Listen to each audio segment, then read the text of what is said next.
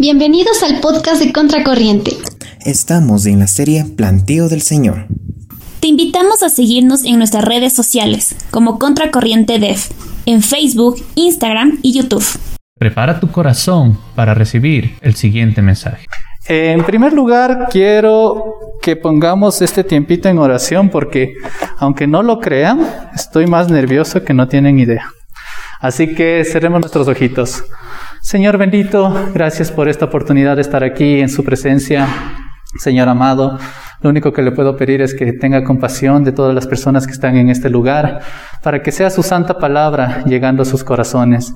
No queremos que se comparta pensamiento de hombres, sino aquella palabra preciosa que usted quiere enseñarnos esta tarde. Señor, abrimos, abrimos nuestros corazones, abrimos todo lo que es nuestros pensamientos, Señor, para entender y aprender lo que usted quiere enseñarnos. Le amamos y le bendecimos, y gracias de nuevo por su compañía en este lugar. Todo esto se lo encomendamos en el nombre de su Hijo amado Jesucristo. Amén. Perdón, me saco la mascarilla, sabrán disculpar, pero si no, siento que no me escuchan. Hemos estado viendo este mes una serie de mensajes sobre ¿qué? ¿Quién me dice? ¿No? ¿No hemos visto? ¿No? ¿Redes sociales? ¿Contracorriente de...? ¿No? ¿Por ahí? ¿De qué? De la tierra fértil, la semilla. ¿Qué más? ¿Qué más se acuerda? ¿Qué vimos la anterior semana, los que vinieron la anterior semana? Vimos algo sobre una C... Una semilla. Una semillita. ¿Qué pasaba con la semilla? Que había diferentes tipos de semillas. ¿Y qué cosa, Graysita? ¿Qué pasaba con la semilla?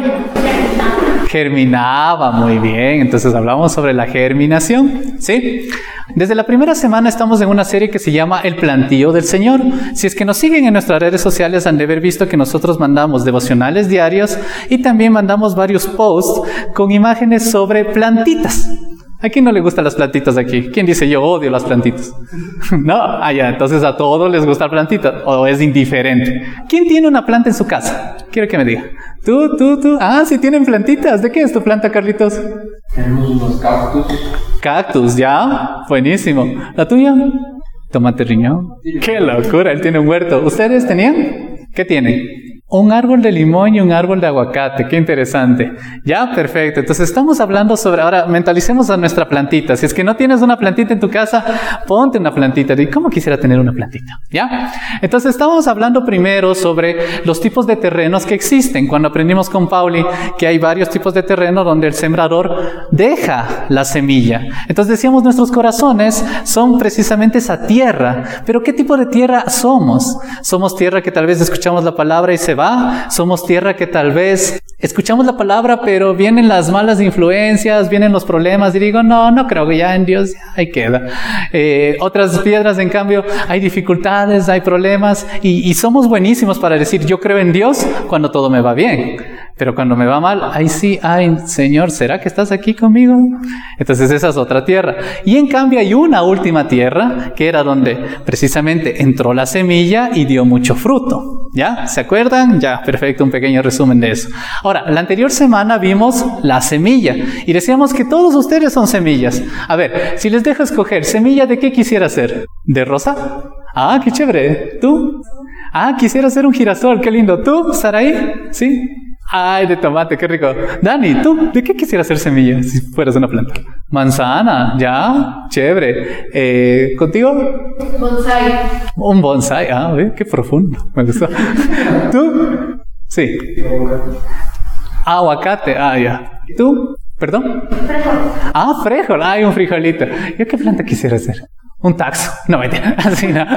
Y vamos pensando en las frutas, ¿sí? Entonces hablábamos sobre la semilla, que la semilla necesita varias cosas para germinar, que hablábamos sobre el agua, hablábamos sobre el sol, sobre la luz, sobre el tipo de tierra y decíamos para que germine. Eh, eh, me encantó esa analogía porque el Señor es el agua de vida, el Señor es la luz del mundo. Entonces nos dábamos cuenta de que nosotros como semillas necesitamos de Jesús, ¿ya? Ahora, estábamos en la germinación. ¿Qué significaba germinar? Eh, eh, bueno, eh, plantas esa semilla y ya crece. Ya, es antes del crecimiento, es cuando rompe. Cuando rompe eh, es ese como cascaroncito que tiene para comenzar a salir la raíz. Ahora, el tema de esta tarde se llama crecimiento. Vamos a hablar del crecimiento de las plantas. ¿A quién le gustan las plantas de aquí? A todos ustedes ya quedamos. Ya, perfecto. Entonces, para iniciar esta tarde, vamos a ir, por favor, a Mateo. Perdónenme, cojo la Biblia. Mateo trece, versículo veinticuatro. ¿Ya? Mateo trece, versículo veinticuatro. Si no trajeron su Biblia, ¿quién no, quién no tiene Biblia? Alce la manita. Eh, perfecto, ya te prestaron una Biblia. Ya, por favor, vamos todos a Mateo trece. ¿Sí? Mateo trece, versículo veinticuatro. Comienza con un título, yo les voy a leer en la versión N T V. Dice, parábola del trigo y la maleza. La siguiente es otra historia que contó Jesús. El reino del cielo es como un agricultor que sembró buena semilla en su campo. Pero aquella noche, mientras los trabajadores dormían, vino su enemigo y sembró hierbas malas entre el trigo y, y se escabulló. Cuando el cultivo comenzó a crecer y a producir granos, la maleza también creció. Los empleados del agricultor fueron a hablar con él y le dijeron, «Señor, el campo donde usted sembró la buena semilla está lleno de maleza. ¿De dónde salió?» «Eso es obra de un enemigo», exclamó el agricultor. «¿Arrancamos la maleza?», le preguntaron. «No», contestó el amo. «Si lo hacen, también arrancarán el trigo. Dejen que ambas crezcan juntas hasta la cosecha. Entonces les diré a los cosechadores que separen la maleza, la aten en manojos y la quemen y que pongan el trigo en el granero». ¿Sí? ¿Qué estamos notando aquí? ¿Qué vemos aquí? ¿Qué, qué, qué plantas se están mencionando aquí? ¿Quién me dice? Trigo, perfecto. ¿Y la otra qué es? ¿Qué dicen sus versiones? Cizaña. Cizaña, muy bien. ¿Has escuchado eso de que mete cizaña? ¿A qué se refiere cuando dice mete cizaña? Maldad. Maldad, ya, perfecto. Maleza, muy bien. Entonces, vamos a ver lo siguiente. Estamos hablando de dos posiciones muy importantes. Aquí dice, habemos dos tipos de semillas, trigo y maleza, y ambas comienzan a crecer. ¿Sí? ¿Qué significa el crecimiento? Vamos a ver. Pero antes de eso, les tengo una siguiente pregunta. ¿Trigo o maleza? La primera parte del mensaje vamos a enfatizar en eso. ¿Trigo o maleza? ¿Con cuál te identificas? ¿Ya? Entonces, para eso les voy a pedir. Vamos, por favor, a Juan ocho, versículo treinta y uno al cuarenta y siete. ¿Sí? Antes de nosotros enfocarnos en el crecimiento, debemos de identificar si es que nosotros somos trigo o maleza, trigo o cizaña. ¿Sí? Y para esto, mismo Jesús, mientras hablaba con los fariseos, nos explica de cierta manera cómo diferenciar al trigo de la cizaña. Ya vamos a ver. En la actualidad hay un problema muy grave entre los cristianos, que a veces hay cristianos que tienen una relación con Dios, pero los pecados que tenían les hacen dudar de esta relación y dicen, yo no soy tan bueno, yo no soy tan amable, yo no merezco servir, yo no merezco ayudar. Y, y se dejan engañar por el enemigo porque hay pecados que ya les perdonó, pero se siguen culpando. Esos son algunos. Pero en cambio, hay otro problema, que hay cristianos, o más bien personas que van a la iglesia, que creen que porque van todos los domingos, ya son cristianos, ya son salvos. Entonces, en este problema, en esta, en esta, en esta cuestión, Jesús aclara de cierta manera cómo se puede diferenciar a alguien que es trigo de una persona que es cizaña. Y es lo que habla con los judíos. Del treinta y uno al cuarenta y siete dice lo siguiente. Jesús le dijo a la gente que creyó en él, «Ustedes son verdaderamente mis discípulos si se mantienen fieles a mis enseñanzas, y conocerán la verdad, y la verdad los hará libres». «Nosotros somos descendientes de Abraham», le respondieron. «Nunca hemos sido esclavos de nadie. ¿Qué quieres decir con los hará libres?» Jesús contestó, «Les digo la verdad, todo el que comete pecado es esclavo del pecado. Un esclavo no es un miembro permanente de la familia, pero un hijo sí forma parte de la familia para siempre.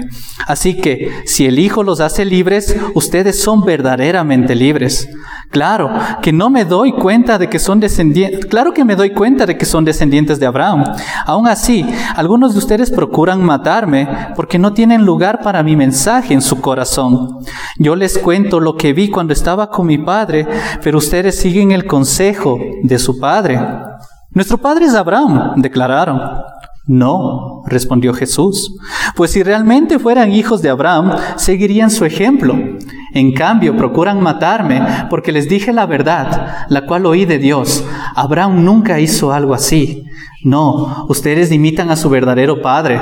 No, nosotros no somos hijos ilegítimos, respondieron. Dios mismo es nuestro Padre. Jesús les dijo, si Dios fuera su Padre, ustedes me amarían. ¿Por qué venir a ustedes de parte de Dios? No estoy aquí por mi propia cuenta, sino que Él me envió. ¿Por qué, ¿Por qué no pueden entender lo que les digo? Es porque ni siquiera toleran oírme. Pues ustedes son hijos de su padre, el diablo, y les encanta hacer las cosas malvadas que él hace. Él ha sido asesino desde el principio y siempre ha odiado la verdad, porque en él no hay verdad. Cuando miente, actúa de acuerdo con su naturaleza, porque es mentiroso y el padre de mentira. Por eso, es natural que no me crean cuando les digo la verdad.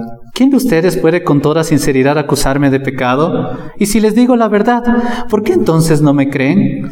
Los que pertenecen a Dios escuchan con gusto las palabras de Dios, pero ustedes no las escuchan porque no pertenecen a Dios. Ay, ay, ay, esta conversación ya estuvo bien fuerte. ¿Qué conversación más fuerte y más terrible? Comienza a hablar con los judíos y les comienza a decir, ustedes son hijos de su padre. ¿Cuál era el padre de ellos? El diablo. Entonces, los judíos, ¿cómo creen que reaccionaron? Dijeron, ¿qué te pasa, Jesús? ¿Por qué dices eso de nosotros? Y esto es interesante porque en todo este pasaje podemos ver características que tiene el trigo y características que tiene la cizaña. Voy a darles ahorita así resumido para que ustedes entiendan. Características del trigo. Primera cosa, se esfuerzan por ser fieles a las enseñanzas de Jesús. ¿Se acuerdan lo que decía el versículo treinta y uno? Vamos, dice. Eh, Jesús le dijo a la gente que creyó en él, ustedes son verdaderamente mis discípulos si se mantienen fieles a mis enseñanzas. Se esfuerzan por ser fieles a las enseñanzas de Jesús. Mi pregunta es la siguiente, ¿cómo eres tú con respecto a las enseñanzas de Jesús? Y si tú me dices, verás, yo sé que Jesús era eh, amable. Ahora mi pregunta es la siguiente, ¿tú tratas de ser amable? Si Jesús perdonaba a los demás, ¿tú tratas de perdonar?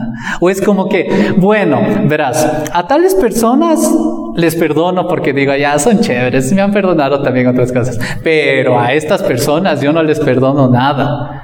Esa es infidelidad, porque no estás siendo fiel a las enseñanzas de Jesús. Otra característica del trigo, el pecado no tiene poder sobre ellos.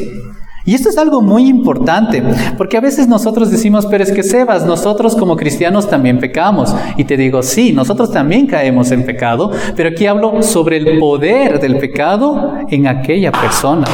Mira, hay algo que a veces nosotros no entendemos. Cuando nosotros entregamos nuestra vida a Jesucristo, Él coge y hace lo siguiente. Imagínense que la puerta estaba cerrada. Jesús dice, te abro esta puerta para que tú salgas y seas libre. Libre de ese pecado que tú sabes muy bien que es recurrente en tu vida. Pero muchas veces nosotros nos quedamos sentados. Entonces, como nos quedamos en el sitio, decimos, ay, es que nunca voy a salir de este lugar, nunca voy a salir. Y Jesús dice, oye, oye, pero la puerta ya, ya está abierta, sal. Pero es que Jesús, no puedo. Si puedes, levántate y sal, confía en mí. A eso se refiere con que el pecado ya no tiene poder sobre estas personas, porque literalmente hablando ya son libres, pero en cambio nosotros a veces no creemos, y eso es lo que él dice en el versículo treinta y dos, y conocerán la verdad, y la verdad los hará libres. Libres, ¿quieren ser libres? Hay unos que me están así, quiero ser libre, pero ¿de qué soy esclavo? Pregúntate. ¿De que eres esclavo aún? Sigamos. Otra característica del trigo. Sigue el ejemplo de Cristo. ¿Ya? Sigue el ejemplo de Cristo. ¿Saben qué es lo interesante de la Biblia y de los evangelios? Que no solo nos muestran las palabras de Jesús, sino también lo que Él hacía. Él hacía, como Él respondía, como Él a veces se, no le daba miedo estar ante varias personas y curar a la gente. Y respondía con firmeza, siempre con amor, pero con firmeza.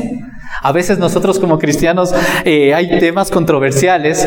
Eh, tal vez alguien en tu colegio quiere hacer trampa. Entonces te dice, ¿quieres ser parte tú de esto? Y tú te puedes preguntar y decir, eh, a ver, ¿qué haría Jesús? Me encanta esa frase, ¿no? ¿Qué haría Jesús en este lugar? ¿Qué haría Él? Entonces ahí es donde nosotros vemos, ¿sigo el ejemplo de Cristo o tal vez no? Siguiente, el trigo ama a Cristo. ¿Saben qué significa amar? ¿Qué significa amar a alguien? ¿Qué significa amar eh, a ti, Katy? Entregarlo todo por esa persona. Entregarlo todo por esa persona, perfecto. ¿Qué significa amar para ti, Saray? Ah, entonces, eh, eh, de esta novela, perfecto, y eso lo vemos en el versículo cuarenta y dos, dice, si Dios fuera su Padre, ustedes me amarían. Ustedes me amarían, porque he venido a ustedes de parte de Dios. Sigamos. ¿Qué otra característica del trigo? Escuchan con gusto la palabra de Dios y reconocen que es verdad. Miren lo siguiente. Si nosotros vemos en el versículo cuarenta y cuatro dice, ah no, perdón, en el versículo cuarenta y cuatro, sí, sí, sí, sí, sí, sí, perdón. Pues ustedes son hijos de su padre el diablo y les encanta hacer las cosas malvadas. Él ha sido asesino desde el principio y siempre ha odiado la verdad porque en él no hay verdad. ¿Ya?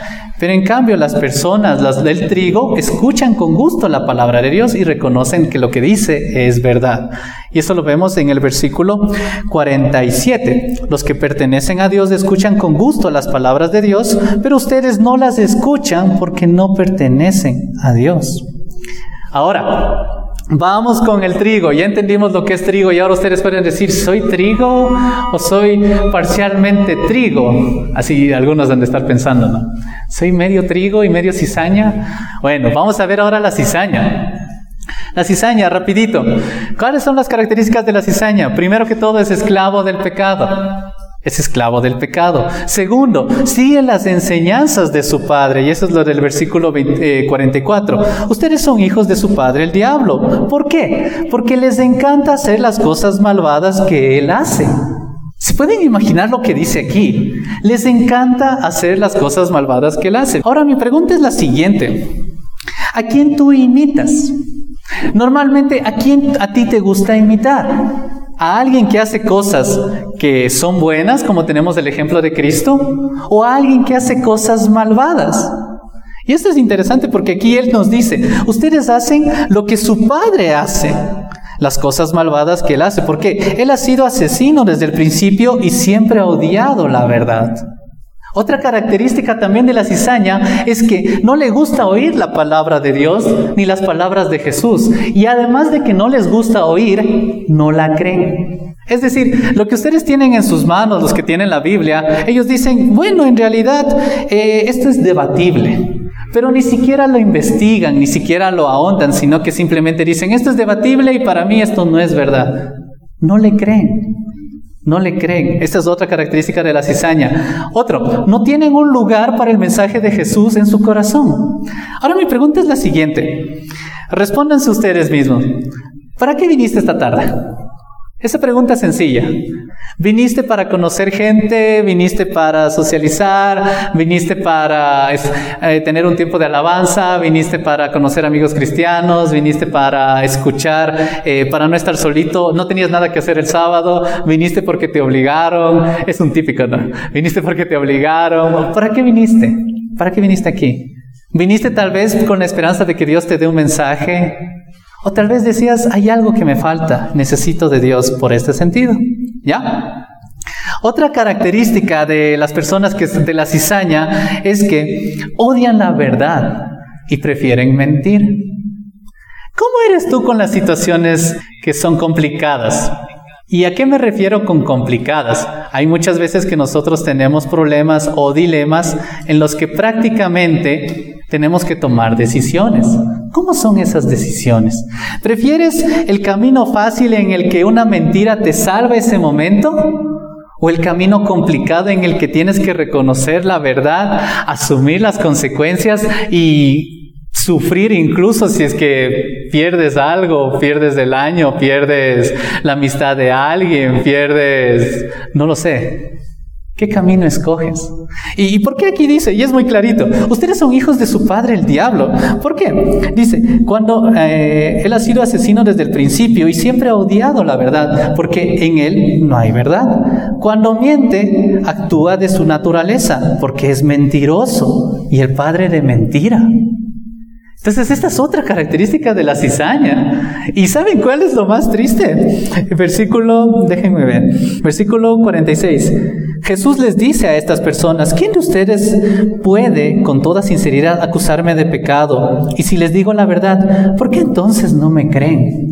La cizaña acusa a Jesús de ser mentiroso. Y esto es algo muy común hoy en día. Hoy en día todo el mundo se ha dado la libertad de juzgar a Jesús de ser algo. Jesús era un gran maestro, sí, pero Dios no era. Así dicen. Jesús era una gran persona. Otros dicen Jesús ni siquiera existió. Fue una, un invento de Constantino. Otros dicen Jesús vino, pero vino otro profeta después. Pero todos niegan lo que Jesús mismo dijo. Entonces, aquí Jesús les dice, si es que yo les digo alguna cosa, ¿quién me acusa aquí de que estoy mintiéndoles? Y aparte de eso, si es que yo les estoy diciendo la verdad, entonces, ¿por qué no me creen? Entonces, ese es el problema. La cizaña tiene esa tendencia a acusar de Jesús de ser mentiroso, falso o un fraude. Ahora, la pregunta esta tarde es, antes de meternos en el crecimiento, es ¿a qué grupo perteneces? ¿Eres trigo o eres cizaña? ¿A qué grupo en realidad tú perteneces? Ahora, yo les voy a, les voy a ayudar a que ustedes identifiquen esto, ¿sí? Les voy a ayudar, les voy a dar un tip que es infalible para que ustedes sean conscientes si es que son trigo o cizaña. Cierren sus ojos un momento y respondan lo siguiente. La pregunta es esto. Si no existiera el infierno, ni ningún castigo por los pecados, y tuvieras que escoger entre ser el resto de tu vida un trigo o cizaña, ¿cuál escogerías? Si no existiera el infierno, ni un castigo por los pecados, y tuvieras que escoger entre ser el resto de tu vida un trigo o una cizaña, ¿qué escogerías? Abran sus ojitos. Yo sé que sus corazones ya les dijeron. Yo sé que sus corazones en este momento ya dijeron, la balanza en realidad yo creo que no. O sea, si es que no existiera el infierno, yo no viniera ni siquiera aquí. Yo no escuchara la Biblia. Uy, no, si es que Dios dijera, no hay problema, o sea, no existe el infierno, perfecto para mí. Yo seguiría mi vida como siempre. Eso es lo que mucha gente piensa. Entonces, si es que tú tienes esa tendencia, déjame decirte que tu corazón está inclinado a ser una cizaña. Porque, ¿de qué sirve a nosotros querer ganar el cielo si es que en realidad no queremos tener una relación con Dios? Y eso es lo que diferencia al trigo de la cizaña. El trigo quiere tener una relación real con Cristo, pero la cizaña no. Ahora, si tú me dices, ¿sabes qué, Sebas? Estuve con muchas dudas con esa pregunta, no me gustó para nada y en realidad me di cuenta de que sí, soy cizaña, pero no quiero eso para mi vida, no quiero ser cizaña, no quiero ser esa persona que simplemente busque a Dios por religiosidad o por salvarme del infierno. No. Yo lo que quiero, Sebas, es tener una relación real con Dios, pero no sé cómo hacerlo. Pues hay esperanza. Porque puedes pasar de ser cizaña a trigo. Juan uno, diez al trece. Les voy a leer yo. Jesús vino al mismo mundo que él había creado, pero el mundo no lo conoció. Vino a los de su propio pueblo y hasta ellos lo rechazaron. Pero, este pero hace una gran diferencia. Pero a todos los que creyeron a él y lo recibieron, les dio el derecho de llegar a ser hijos de Dios. Ellos nacen de nuevo, no mediante un nacimiento físico como resultado de la pasión o de la iniciativa humana, sino por medio de un nacimiento que proviene de Dios. Esta es la forma en la que tú puedes pasar de, trigo, de cizaña a trigo. Cuando tú pones fe en Jesucristo, reconociendo que Él es Dios hecho carne y que vino a este mundo, no vino aquí simplemente porque no tenía nada que hacer. Vino por el hecho de que tú, en tu condición actual, habías pecado y te mereces un castigo por tu pecado. Faltaste a las leyes de Dios. Y ese castigo, Él decidió llevarlo en la cruz como hombre. Y en ese, ese sentimiento de hombre y también de Dios, porque Dios es Dios y Jesús fue Dios hombre, no solo que llevó esos pecados, sino que murió literalmente. No es que se durmió, no es que se hizo el loco, no es que... No, murió. Pagó el precio del pecado, pero resucitó.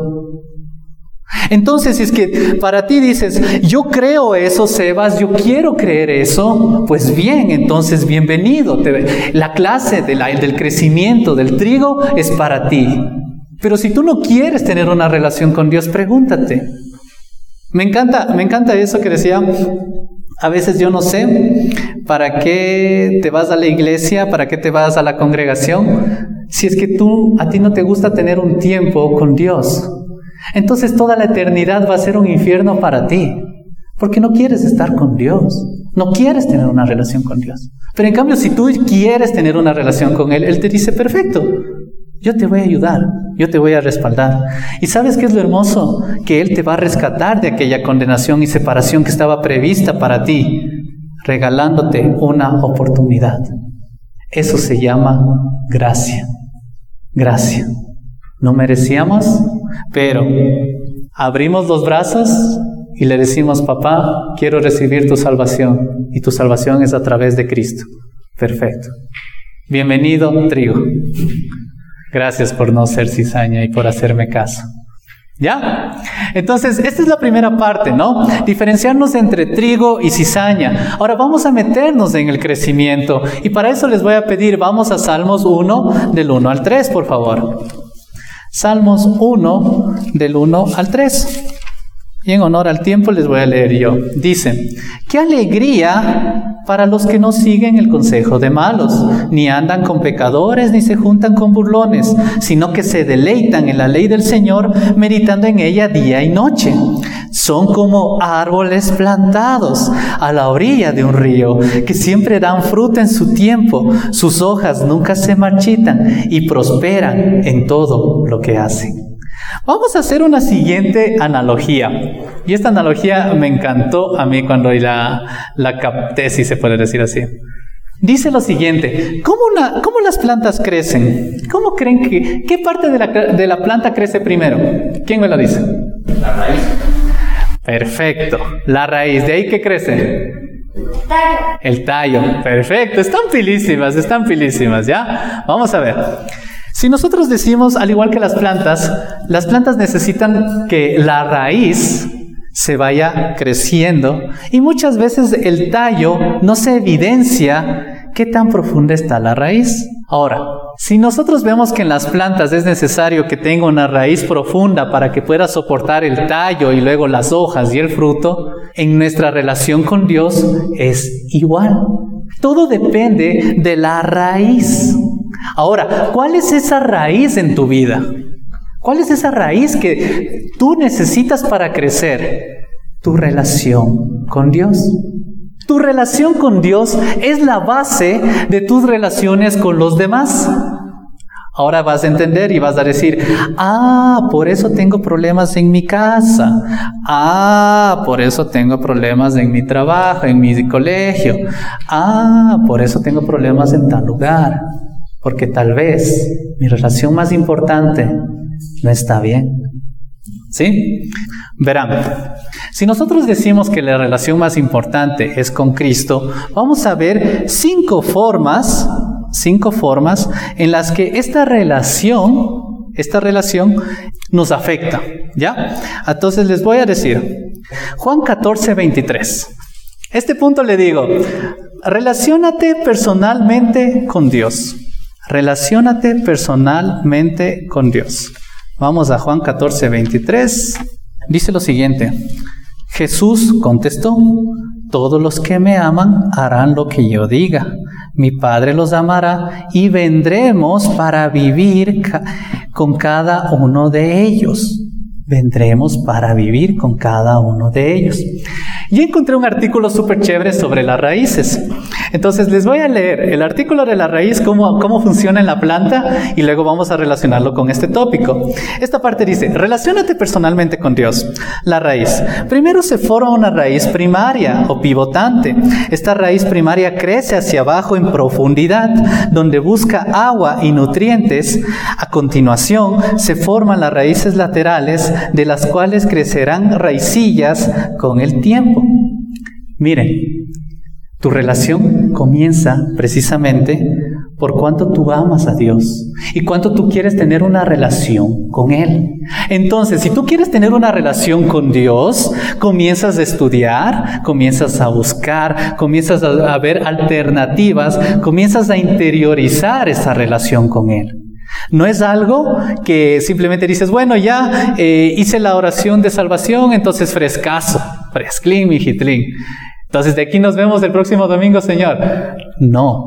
Es algo constante, es algo vivo, es algo que es, que busca. Así como la raíz, mientras está en la tierra, busca el agua, busca interiorizar más y más, meterse más y más, buscar dónde puede haber más minerales, dónde hay más recursos. Entonces se profundiza la raíz principal y se hace más fuerte. Y lo mismo debe ser con ustedes. Buscar esa relación real y constante con Cristo. Real y constante, ¿sí? Entonces dice, mientras tú más conoces a Dios, más fácil es que tú hagas su voluntad. ¿Cuál crees que es la voluntad de Dios, Oley? ¿Cuál piensas que es la voluntad de Dios? A ver, todos piensen, ¿cuál crees que es la voluntad de Dios para tu vida? Y les voy a preguntar. ¿Perdón? Amy, sí. ¿Cuál crees que es la voluntad de Dios para tu vida? Obedecerle. Obedecerle, ya, perfecto. Eh, vamos con Victoria. ¿Cuál crees que es la voluntad de Dios para tu vida? Adorarle. Adorarle, ya. Ivana. Quererlo. Quererle, ya. Saraí, ¿sí? Ir al cielo con él. Ir al cielo con él. Ahora, ¿saben qué es interesante? Que muchos de ustedes están dudando. ¿Y saben por qué están dudando? Porque todavía no conocen muy bien qué es lo que dice la Biblia sobre la voluntad de Dios para ustedes. ¿Se, se están dando cuenta? Es todo relacionado. Pero en cambio, verán, verán, yo le voy a preguntar, Gracita, ¿cuál es la voluntad de Dios para tu vida? Tener una relación con Él. Tener una relación con Él. Y me encanta porque precisamente se va un énfasis directo. Porque ella ya ha ido también aprendiendo. Y eso es lo que les quiero animar, que ustedes interioricen y vean como la raíz. Si yo no tengo una relación constante con Cristo, yo no voy a entender su voluntad, no voy a entender lo que Él quiere para mí. Por eso es importante tener una, relaciónate personalmente con Dios. Vamos, segunda cosa, sé intencional. Proverbios trece cuatro. Dicen, Proverbios trece cuatro, los perezosos ambicionan mucho y obtienen poco, pero los que trabajan con esmero prosperarán. Proverbios trece cuatro. ¿Sí? A ver, les voy a hacer una pregunta. Este versículo ya hemos escuchado en la semana. ¿Cuándo escuchamos? ¿Qué día escuchamos este versículo? ¿Quién se acuerda? Chan, chan, chan, chan. A ver, ¿quién de aquí sabe de las sesiones en vivo que tienen Instagram, los chicos de redes? Alce la mano, ya, una, dos. ¿Los demás no conocen? No, ¿no han sabido? No. ¿Tienen eh, Instagram? ¿Quién tiene Instagram? Alce la mano, eso más bien. ¿Quién tiene Instagram? Ya, perfecto, cuento, uno, dos, tres, todos ustedes, seis y media, los quiero ahí. No, mentira. Verán, los chicos de redes este mes se sacaron el aire, se están sacando el aire en realidad. Yo reconozco mucho su trabajo, porque todos los días a las seis y media de la mañana, para los que no sabían, están haciendo una transmisión en vivo donde leen un proverbio al día, un capítulo de proverbios al día. Entonces es buenísimo porque todos los días se va viendo un proverbio y los chicos hacen un análisis y les comparten a las personas que se conectan. Y para que ustedes digan, ay, y ahora ya me perdí. Tranquilo, hermano, no te lo perdiste porque está grabado. y está ahí guardado para que tú puedas verle. Ahora, mi duda es la siguiente. Hay esto. Ahora, ¿quién de ustedes ha escuchado los devocionales que están subiéndose a YouTube? Alce la mano. ¿Sabían? ¿Quién tiene, ¿A quién le gusta ver YouTube aquí? A mí sí me gusta. Ya, entonces ya tenemos más personas que van a seguir el canal de, de Contracorriente de YouTube. Pero noten lo siguiente. Hay chicos, y, y no solo somos nosotros, no digo sí para que nos digan, ay, qué chéveres ustedes. No, sino que más bien muchas iglesias hacen esto. Les comparten la palabra para que ustedes sigan aprendiendo, sigan creciendo, para que tengan a la mano. Pero temo decirles algo. A veces pasa lo que dice aquí. Los perezosos ambicionan mucho y obtienen poco, pero los que trabajan con esmero prosperarán. Déjame decirte algo. Segundo punto, sé intencional. Si es que no hubiera las sesiones en vivo, si es que no hubiera el discipulado, y de hecho es más, más poco para nosotros, porque si tenemos todas esas opciones y no las aprovechamos, que Dios nos regala, híjole. Pero peor aún, si es que yo no tuviera estas opciones, ¿le busco a Dios diariamente? Vamos a ser sinceros, ¿ya? Vamos, vamos a, a quitarnos la, la máscara.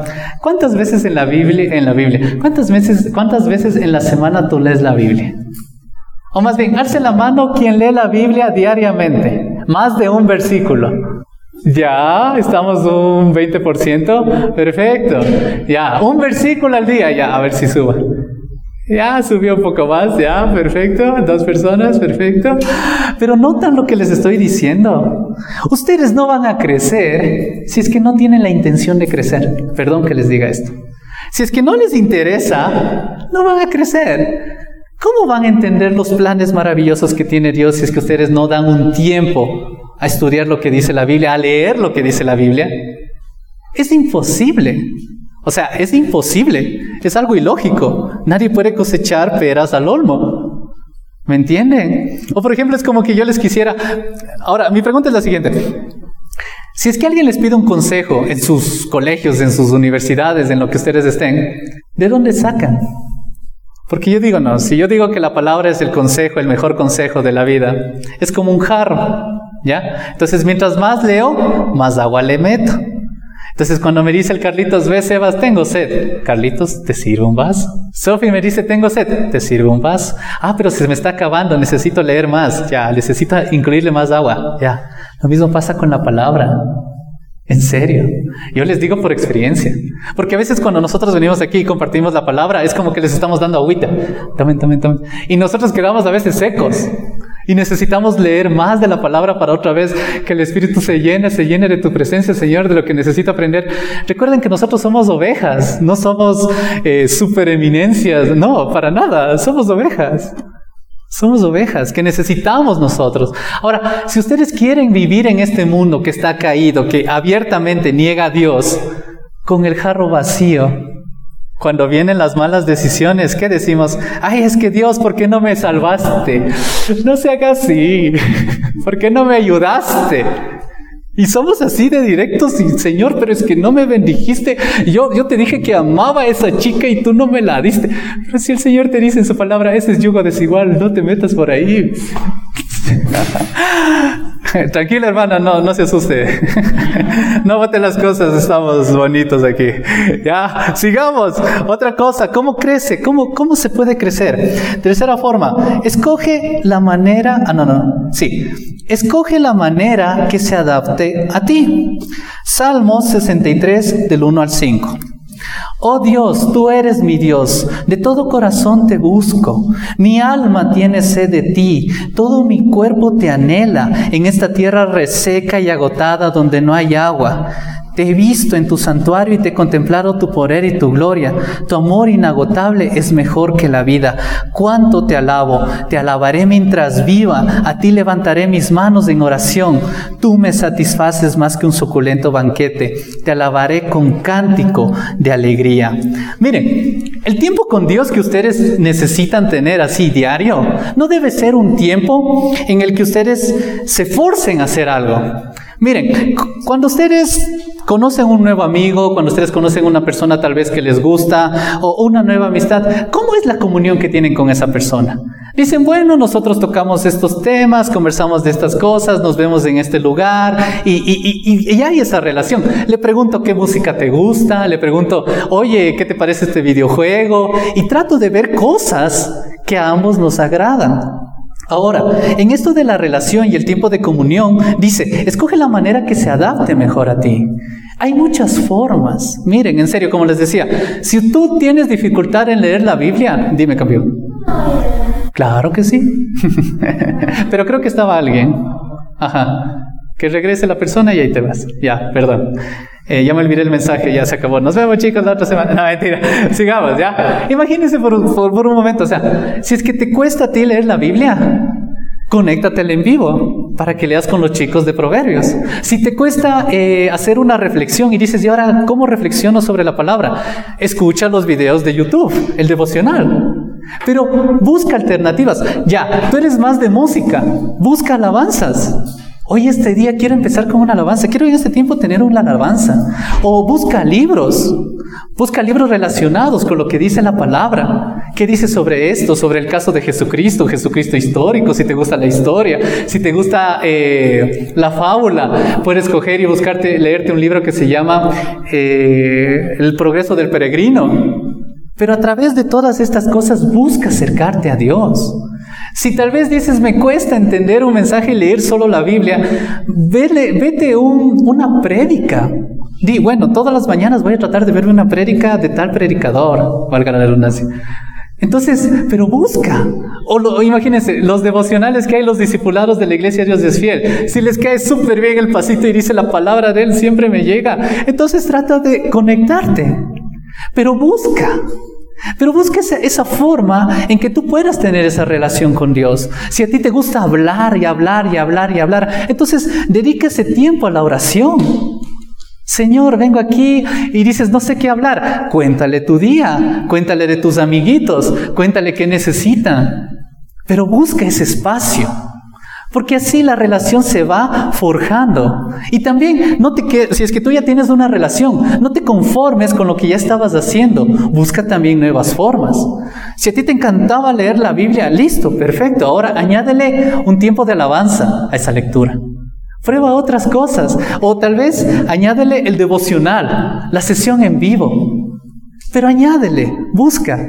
Busca formas en que esa relación madure. Pero busca, sé intencional y enfócate en tu propio estilo, en tu propia forma de ser. Si dices, a mí me encanta hacer deporte, sal a hacer deporte, sal a correr, ponte un audio y que te lean la Biblia. Y mientras corres vas escuchando la palabra. Pero ven, en, en este momento estamos con tantas alternativas, pero nos hemos vuelto tan perezosos. Y mi pregunta es la siguiente, si es que no tuviéramos todas estas alternativas, ¿qué sería de nuestro cristianismo? ¿Qué sería de la iglesia? Por eso estamos tan tembeleques. Porque cuando alguien viene y nos amenaza y nos dice, vean, ¿saben qué? Esto no está bien, esto no es la verdad, esto es algo sin fundamento. Ay, si dudamos. Ay, no, es que tienes razón, tal vez Dios no existe. Ya nada. ¿Y es por qué? Porque no tenemos una base, porque ni siquiera conocemos al Dios que supuestamente estamos siguiendo. ¿Cómo amas lo que no conoces? Perdóname que te lo diga así. Cuarto. Escucha y pide ayuda. Hebreos trece siete. Ay, Señor, como quiero que estos, estos pocos minutos que me quedan duren, pero años. Hebreos trece siete. Por favor, Señor, ayúdame a alcanzar. Hebreos trece siete. Ah, no, que los chicos se van a quedar hasta las siete de la noche ya. Perfecto. Gracias, Señor. Confirmado, chicos. Ya nos dio permiso, papá. No, mentira. trece siete dice, acuérdense de los líderes que les enseñaron la palabra de Dios. Piensen en todo lo bueno que haya resultado de su vida y sigan el ejemplo de su fe. Escucha y pide ayuda. ¿Sabían que las plantas, dice, los nutrientes que la planta absorbe proceden de diferentes fuentes? Las plantas utilizan nutrientes orgánicas y minerales. Los nutrientes orgánicos no pueden ser absorbidos directamente por las plantas. Los Los seres vivos en el suelo digieren las sustancias orgánicas y las transforma en nutrientes inorgánicos o minerales que pueda absorber la planta. Mis queridas plantitas, No todo lo que ustedes leen en la Biblia lo van a entender.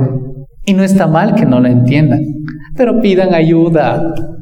Para eso están los coordinadores, para eso están los predicadores, para eso están los maestros, para eso están las personas que están estudiando teología, que están sacándose el aire estudiando apologética. O sea, pregunten, pregúntame. No, mentira. Pregúntenos, en serio, pregunten. Si es que tienen una duda de su fe. Oye, pero es que si Dios hizo esto, ¿no, no se está contradiciendo este pasaje con este otro? Pregunten. Oye, Isaac, ¿sabes qué? Y me refiero a Isaac, nuestro coordinador de jóvenes. Pasó esto. ¿Por qué? Pregunten. O, o en las chicas de... Re... Ahora todo es fácil. En serio, todo está a la mano. Instagram. Ponen una historia, algo que no les convence y dicen, oye, ¿y por qué se refiere esto? ¿Por qué hay que... ¿Por qué nosotros seguimos ahora el domingo y antes se seguía el sábado? Oye, me dijeron en la, en la universidad que eh, el Dios cristiano es alguien malo. Es alguien cruel. ¿Tú qué piensas de esto? Entonces, hay muchas cosas que ustedes todavía no entienden porque están dando sus primeros pasos en el cristianismo. Pero si es que ustedes se quedan con esas dudas, simplemente van a hacerse más grandes y en vez de ser de bendición, van a ser de tropiezo para ustedes mismos. Pero en cambio, si es que ustedes dicen, les vamos a preguntar, les vamos, aquí hay toda la apertura, pregunten. Y si no sabemos responder, preguntaremos nosotros a otra persona, pero que les daremos una respuesta, les daremos. Con base, obviamente, en la palabra. No son llaneros solitarios, son personas cristianas que necesitan del apoyo de alguien más, porque somos plantitas que estamos creciendo. Siguiente parte, acolite, así se llama este punto, acolite, Gálatas seis, del nueve al diez. Acolite.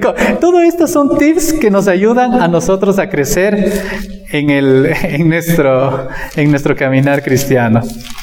Gálatas seis, del nueve al diez.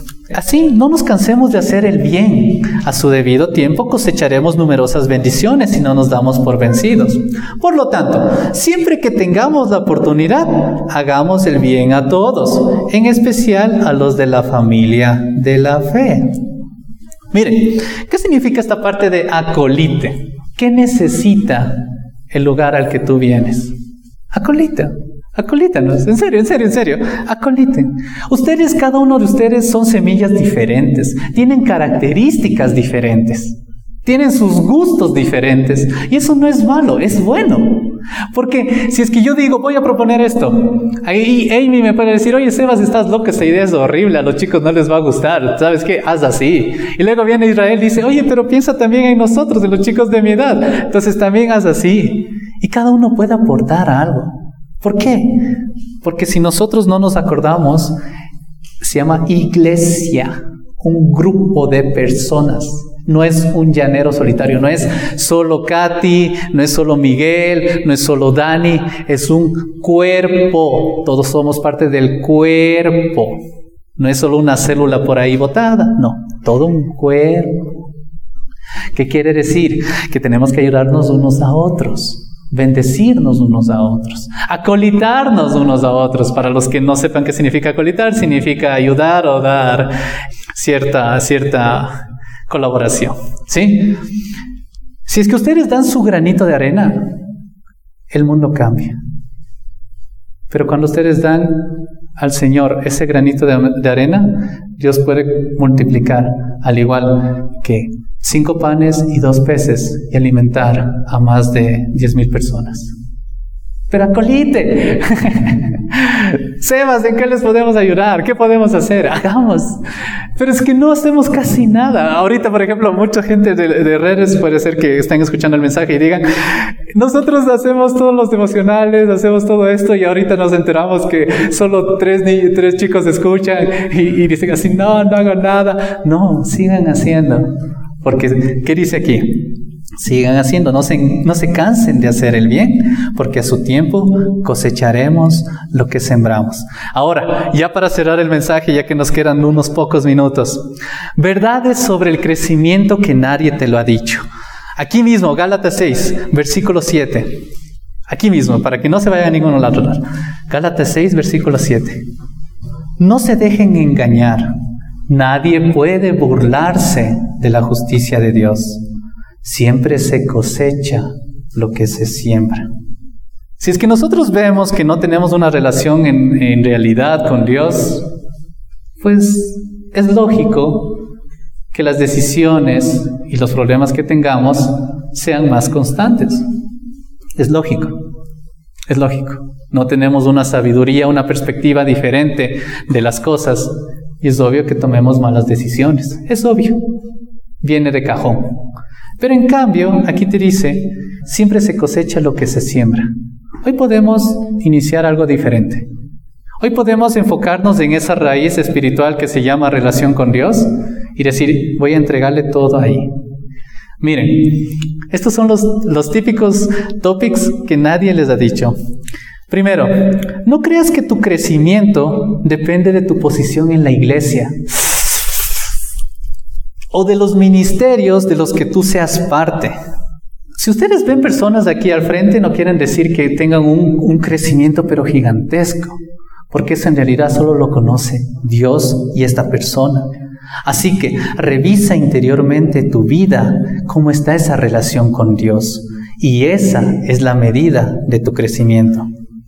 Otra verdad, un árbol jamás podrá crecer mucho si no tiene raíces fuertes y grandes que puedan sostener su fruto.